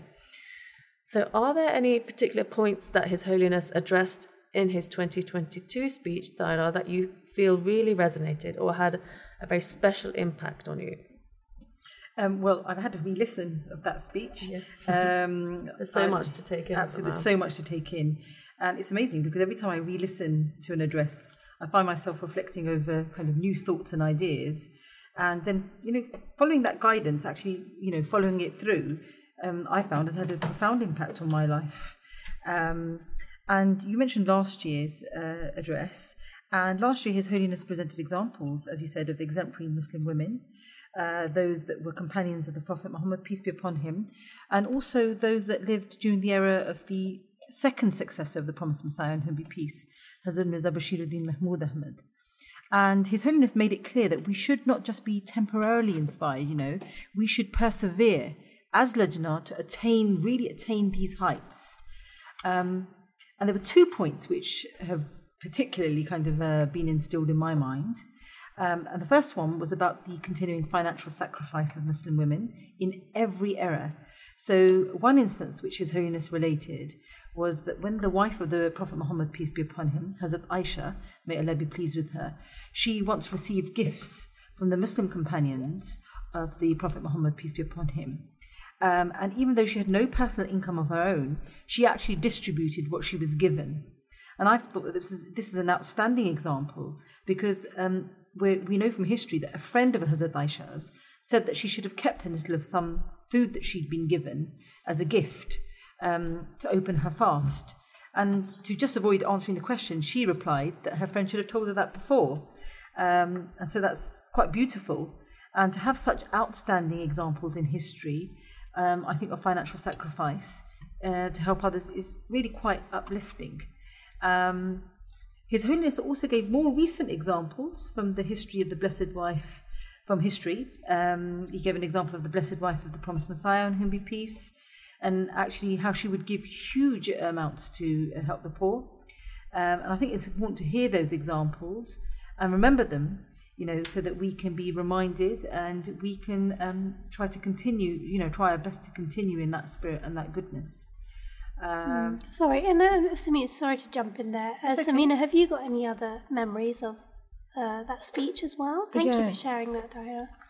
Do you know what? The main memories that I have from His Holiness address at the Lajna session last year, as you just said, is the inspirational women His Holiness mentioned and the various incidents that were highlighted from the life of the female companions of the Holy Prophet, peace and blessings of Allah be upon him, and also Ahmadi women during and after the era of the promised Messiah, peace be upon him.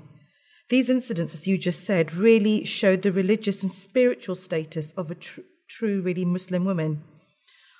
I was taken aback in such a positive way when His Holiness stated that these incidents could actually take several hours to speak about and several volumes of writings and still not be complete.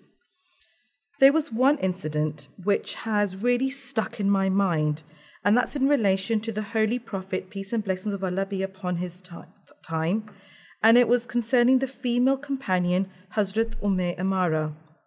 His Holiness related Umm Amara's bravery and with regards to the upbringing of her children and ensuring they remained established in their faith.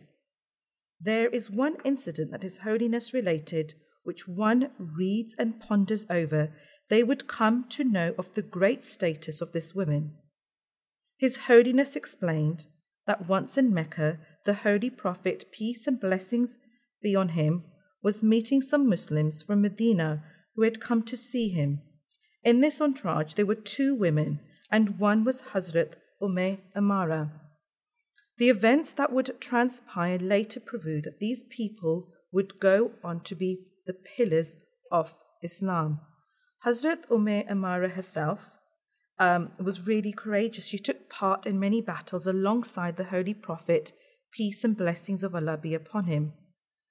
This great Muslim woman showed such high levels of faith that is illustrated in an incident from her son's life, Hazrat Khubaib, who was her son. He was captured by a staunch enemy of Islam, Musalma Khazab, after the demise of the Holy Prophet, peace and blessings of Allah be upon him. Musalma falsely claimed to be a prophet, with which Muslims say the Khazab actually refers to him as a liar. So back to the incident. Musalma Khazab summoned Hazrat Khubaib and asked, Do you testify that Muhammad, peace and blessings be upon him, is the messenger of Allah? Khubaib replied, Yes. Then Musalama asked, Do you testify that I am the messenger of Allah? Khubayb replied, No. Upon this, Musalma gave the order for one of his limbs to be cut off. Um, Khazab then asked these questions again and again, to which Hazrat Khubayb gave the same answers despite having one arm and then multiple limbs cut off by the Musalma. He did not waver and gave his life in this way. He declared his faith as he went on his way to meet his Lord. His Holiness explained that this fortitude of faith in Hazrat Khubayb was the result of his mother, Hazrat Umar Amara's upbringing, which resulted in his son, Hazrat Khubayb, having such an unwavering belief. Thank you uh, very much for that, Samina. And as you said, it's that impact that a mother has on a child. And Barira, how about you? What comes to mind from last year's speech? I think His Holiness often speaks about the confidence of Muslim women and that girls should have about the truth of their beliefs. He encourages us to understand our beliefs and to develop our understanding, to be able to explain our beliefs and practices to others in fearless way. In this address, His Holiness highlighted the achievements of Muslim women throughout Islamic history, including recent history. The patience and faith of these women in the face of many difficulties, grief, and agony was unparalleled. With regards to one of the examples, where the Holy Prophet, peace and blessings be on him, designated one day to meeting women and teaching them as a result of their passion for learning. My reflection here is that most times we need to ask for things, we need to speak out, and not to wait to be given our rights or dues on a platter of gold. The women complained and asked, and they were given accordingly. These exemplary women created excellent records and made history. It makes me reflect and ask myself, what kind of records am I creating for myself and generations to come? The Holy Quran, chapter chapter chapter 17 verse 12 says fear the day when allah will command you and read thy book when i am asked to read my books what will be there we will continue to strive determined to live examples of these women inshallah Thank you, Barira. And for me, there's always something poignant in the addresses of His Holiness's speeches.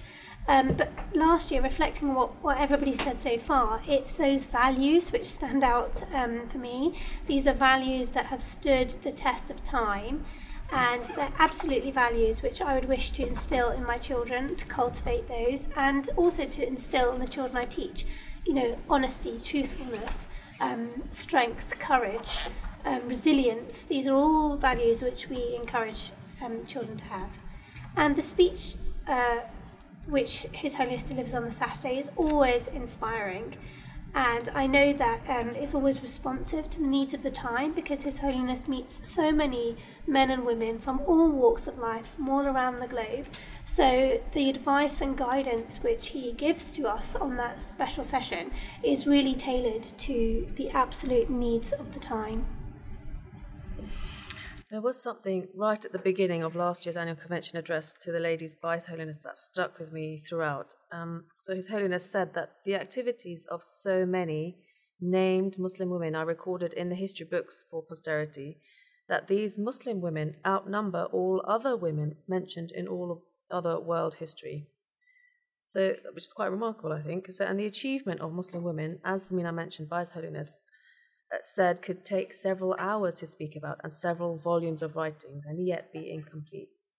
Now, we'll move on a little now. So, the Prophet Muhammad, peace and blessings of Allah be upon him, being a universal messenger and confirmer of all the previous prophets of Allah, was commissioned to create a distinct culture of tolerance and understanding from a culture which held very strong prejudices in a strictly hierarchical society where non Arabs were considered inferior. The Prophet Muhammad, peace and blessings be upon him, said that you are brothers and sisters. You are all equal, no matter to which nation or tribe you belong, and no matter what your status is. You are equal, just as the fingers of both hands are alike. Nobody can claim to have any distinctive right or greatness over another. It is a practical example. Uh, a black man from Ethiopia, or Abyssinia as it was then known, by the name of Bilal, uh, who is now respectfully referred to as Sayyidina Bilal by all Muslims, was chosen by the Holy Prophet, peace and blessings be upon him, to deliver the call to prayer, the azan, in his own mosque, which was such a distinction and high honor which could not have been imagined before the pronouncements of equality um, by the Holy Prophet. Now we read in the Holy Quran, O mankind, indeed we have created you from male and female, and we have made you into clans and tribes that you may recognize each other. Verily, the most honorable among you in the sight of Allah is he who is most righteous. The Holy Quran here not only takes note of diversity in the world, but also stresses the useful purpose of diversity in races, colors, languages, and even cultures, and describes these diversities as a sign of God for those who reflect. And he definitely stresses that none of these distinctive attributes confers any special privileges on one people or tribe over another. Now, Barira, you're a member of PAMA, the Pan um, African Association of Ahmadi Muslims. Can you tell us a little bit, bit about PAMA and how its activities fit within the aims and objectives of Lajna? Of course. Well, PAMA UK was founded in 1986 by the fourth Khalifa, His Holiness Mirza Tahir Ahmed. May Allah have mercy on him. PAMA stands for Pan African Ahmadiyya Muslim Association. Mashallah, it is a dynamic and vibrant association that comprises all Ahmadis of African descent living in the UK. It has its own national and regional executives. However, it was not until 2014 that our current Khalifa, His Holiness Mirza Masroor Ahmed, may Allah be his helper, graciously approved a parallel national executive for the ladies too. And my end and my mm, the objectives of PAMA are extensive and include uniting Ahmadi Muslims of African descent in diaspora under one umbrella. We also aim to drive and motivate all our members towards the mainstream ad- administrative system and running of the Ahmadiyya Muslim community. Our objective includes, of course, to inculcate moral and spiritual values in all members. The mission of PAMA is to seek to propagate by words and actions the true teachings of Islam as taught by the Holy Prophet, peace and blessings of Allah be upon him. PAMA has its own annual calendar of activities. We have joint events and activities with our men and ladies, only ones, all with all with the aims to promote intellectual discourse, affectionate brotherhood and sisterhood, facilitate religious education and training. In 2016 and 2017, respectively, PAMA UK raised funds with, within its members and with the blessed approval of His Holiness and built two mosques in Burkina Faso and Benin. Wow. So, uh, Barira, can you tell us a bit more about the activities that PAMA um, takes, uh, puts on and Yes, of course. Just as other auxiliaries and associations within the Ahmadiyya Muslim community, PAMA also holds events of its own. So, for example, as we're all here in Hadiqatul Mahdi on the first day of Jalsa 2023, PAMA will be holding a reception and dinner here at the annual convention in honor of delegates who have arrived from Africa to attend the annual convention. In fact, this will be hosting this event immediately after the first session of the annual convention later today here at Hadiqatul Mahdi. We have also held a series of Africa at 50 events on the 50th independence anniversaries of various African nations. And we have been fortunate to have been usually blessed with the presence of His Holiness at these events. PAMA in general remains active throughout the year, holding regular annual events like Ishtamars, peace symposiums. We also have Eid Milan family picnic, which is very, very popular. On the, sounds like fun?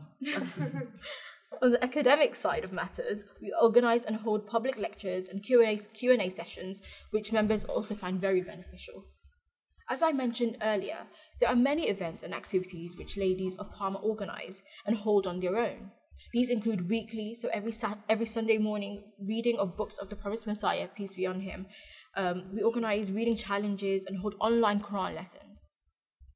PAMA ladies also arrange workshops like International Women's Day workshops and also personal development workshops. Aside from these events, we also hold intergenerational conversations and have and have joined the um, these conversations going forward. There are regular programs for under 15 year olds as well, including Nasirat summits, Nasirat monthly classes, dialogues. There are youth residential weekends and youth corners. PAMA also has a strong welfare agenda to serve the needs of its members. For example, we hold welcome events periodically. These are for new arrivals to the UK. We signpost them to administrative organizational structures of the community here and help them with other external resources applicable to their needs. Mm, so more examples of practical assistance that Lajna provides. Exactly, exactly. Um, and quite recently, on the 28th of May, um, 2023, PAMA Ladies held Celebrating Africa Day event to commemorate the ceremony of the Lajna Imaillah, the centenary rather of Lajna Imaillah. Highlights of this program were launching the inspirational Legend of African Descent brochure. We've been working on it for the past two years, um, and ladies from ladies from each member country presented an exhibition as well as gave um, brief history and presentation of uh, Ahmadiyyat and Lajna Imaillah in their respective countries. We also had features including cake cutting, flag waving, and songs of praise, which were very, very popular, as you can imagine. Um, prizes were distributed on book reading challenges. We received goodwill messages from Lajna presidents from across the globe and also from um, other dignitaries. In line with how the Ahmadiyya Muslim community operates, we also invite and accept invitations and attend other religious groups, external agency activities as well, to promote interfaith dialogue and cooperation for the common good of the society. PAMA believes that engagement and interactions with others are vital to understanding the true teachings of Islam. Thank you, Barira, for and I'm just thinking about the joy on the day of the songs of praises that you were talking about. I think you might find, Maria, you've got three extra visitors at your next PAMA event. Four extra visitors. Uh, can you tell us how PAMA is working to bring people together in its efforts for diversity and also ex- expanding to other countries?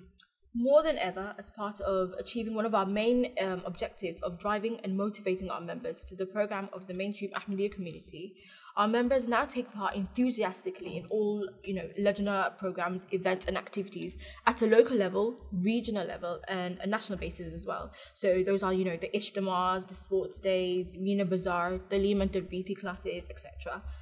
This has this has been made possible by the inspirational leaders of our inspirational leadership of our president Sahiba, Dr. Fariha Khan, who has demonstrated high level of inclusiveness and fairness to all Lajna members in the UK, irrespective of race, language, and age. PAMA ladies appreciate her greatly more than words can express.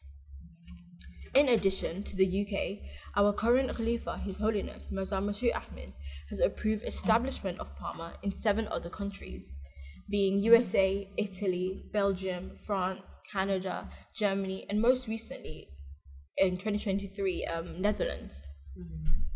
These countries work together, have platforms to share good ideas and good practices, discuss it, discusses which is going well and what is not going well, and finding you know solutions to hold uh, to holding programs together. So, for example, this year we discussed arranging matrimonial matters and how to collaborate and attend um, online programs and activities together.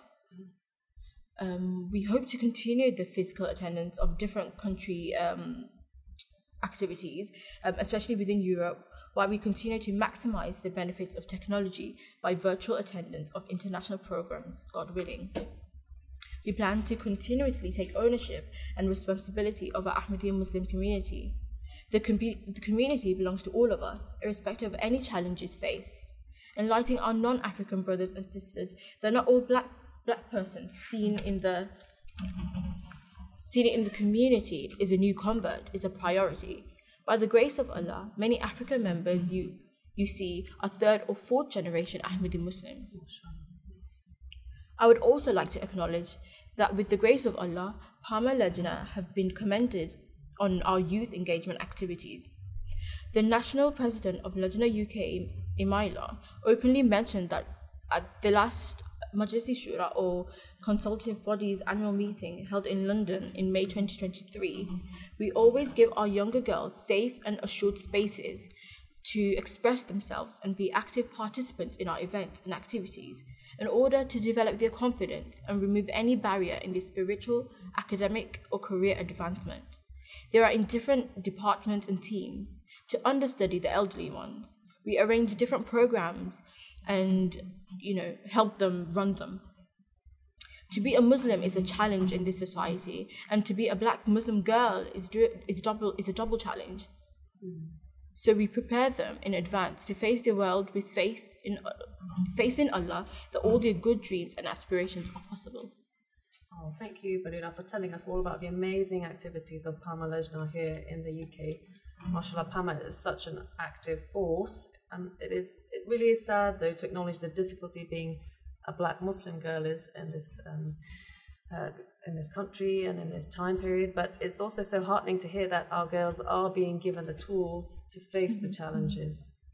Another quite recent addition to Lajna here in the UK is the press and media team, which began work in 2014.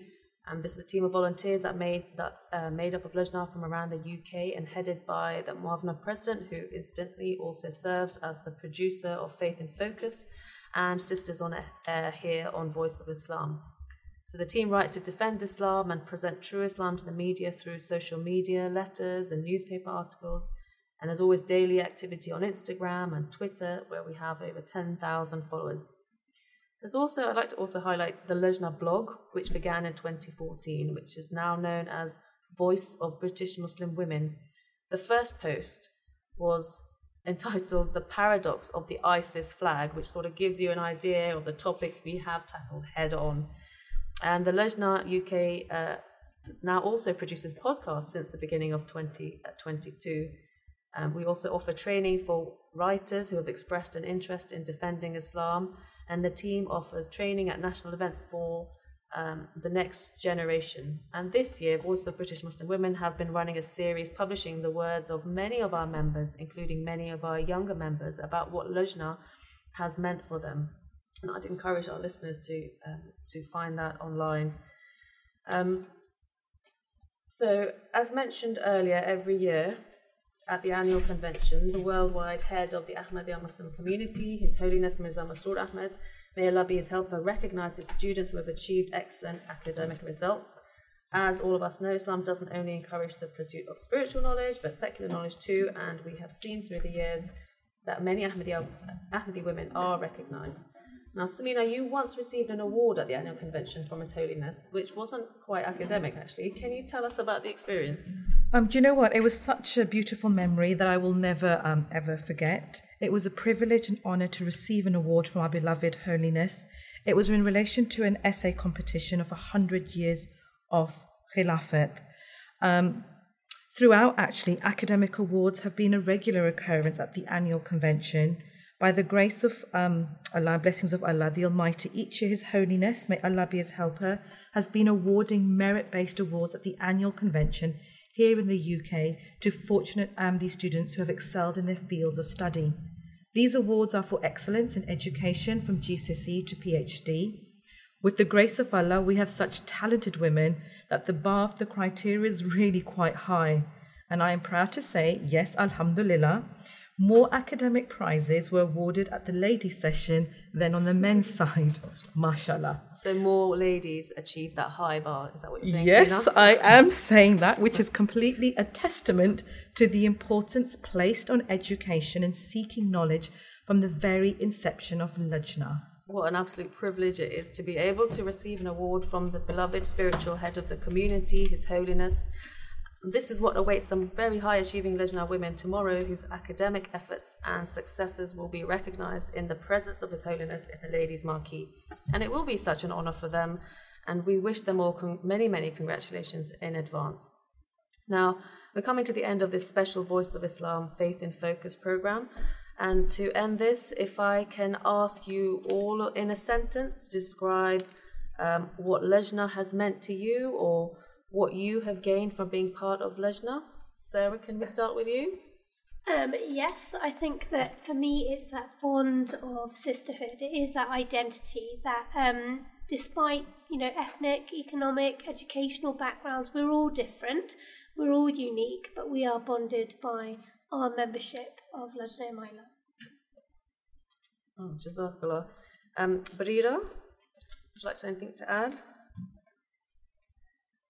I am Lajna and Lajna is I. Lajna reminds me always of the 14 founding pioneers and other pioneers from different countries who have followed their good example. Their bravery, ability to speak out at common t- uncommon times, an outcome of working together sincerely for the common good, and how Allah blessed their noble intentions.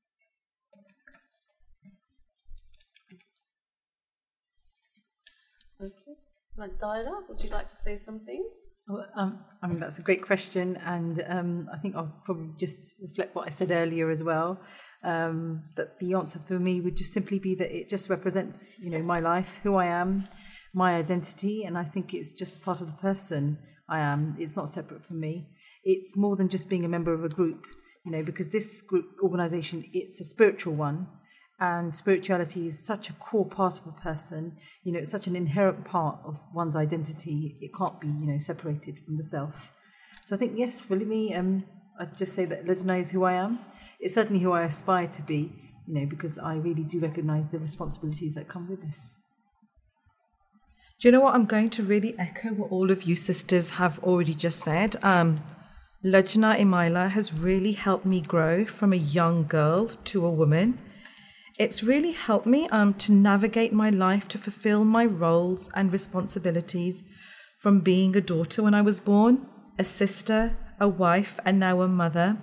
And of course, in my service to our beloved Jamaat, the community, as well as my professional field as being obviously the deputy head at a large primary school, I do feel, feel really truly blessed to be part of the sisterhood from all parts of the world and just like even now, you know, the laughter that fills a room when we are all together, it's just beautiful to see and actually just lovely to hear as well.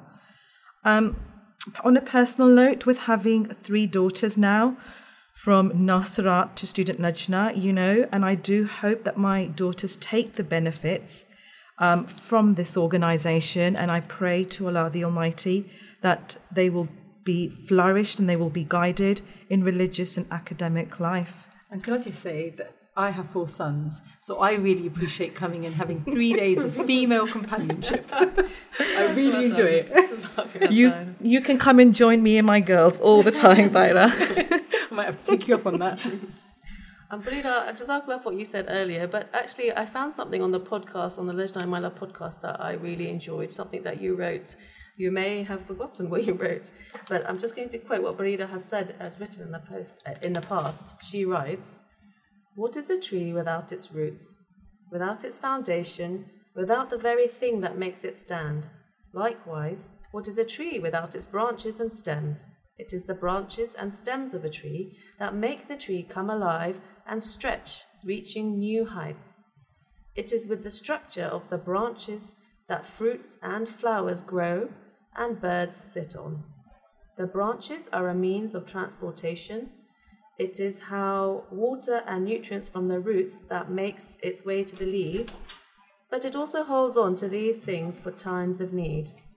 The Holy Quran, chapter 14, verse 25 states, Dost thou not see how Allah sets forth the similitude of a good word? It is like a good tree whose root is firm and whose branches reach into heaven. There are over 100 branches of Lajna Imaillah in the UK alone. There are, of course, branches of Lajna across the globe. With these branches, the root message of the coming of the promised Messiah, peace be on him, and the guidance of the Khalifa of the time is passed through the local branches of Lajna to the members of the community. Which I think is, is beautiful writing, Bria.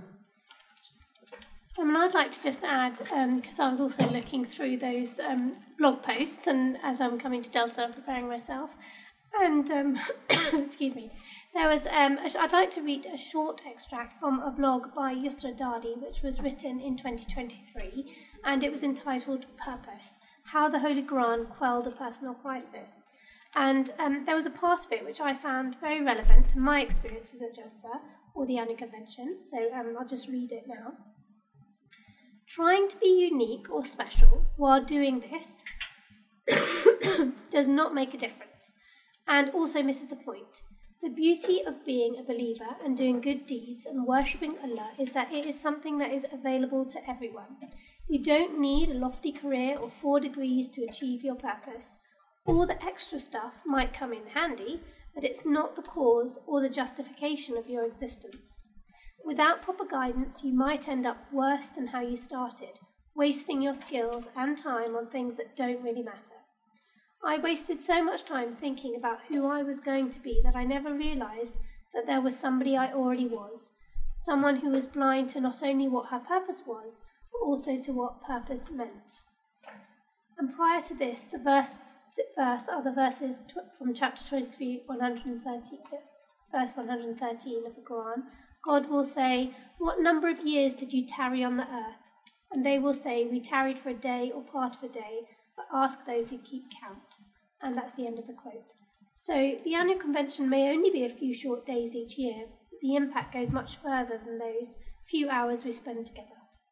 Oh, Jazakallah, Sarah. And I just want to say, um, Jazakallah Samina and Tahira and Barira for joining me today. The time has really flown by in conversation in which we've covered such a breadth of topics on the importance of Jummah or Friday in Islam, the Lajna centenary, women's education.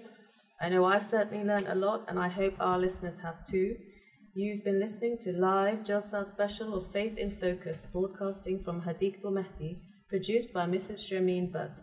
Assalamu alaikum, peace and blessings of Allah be on you all.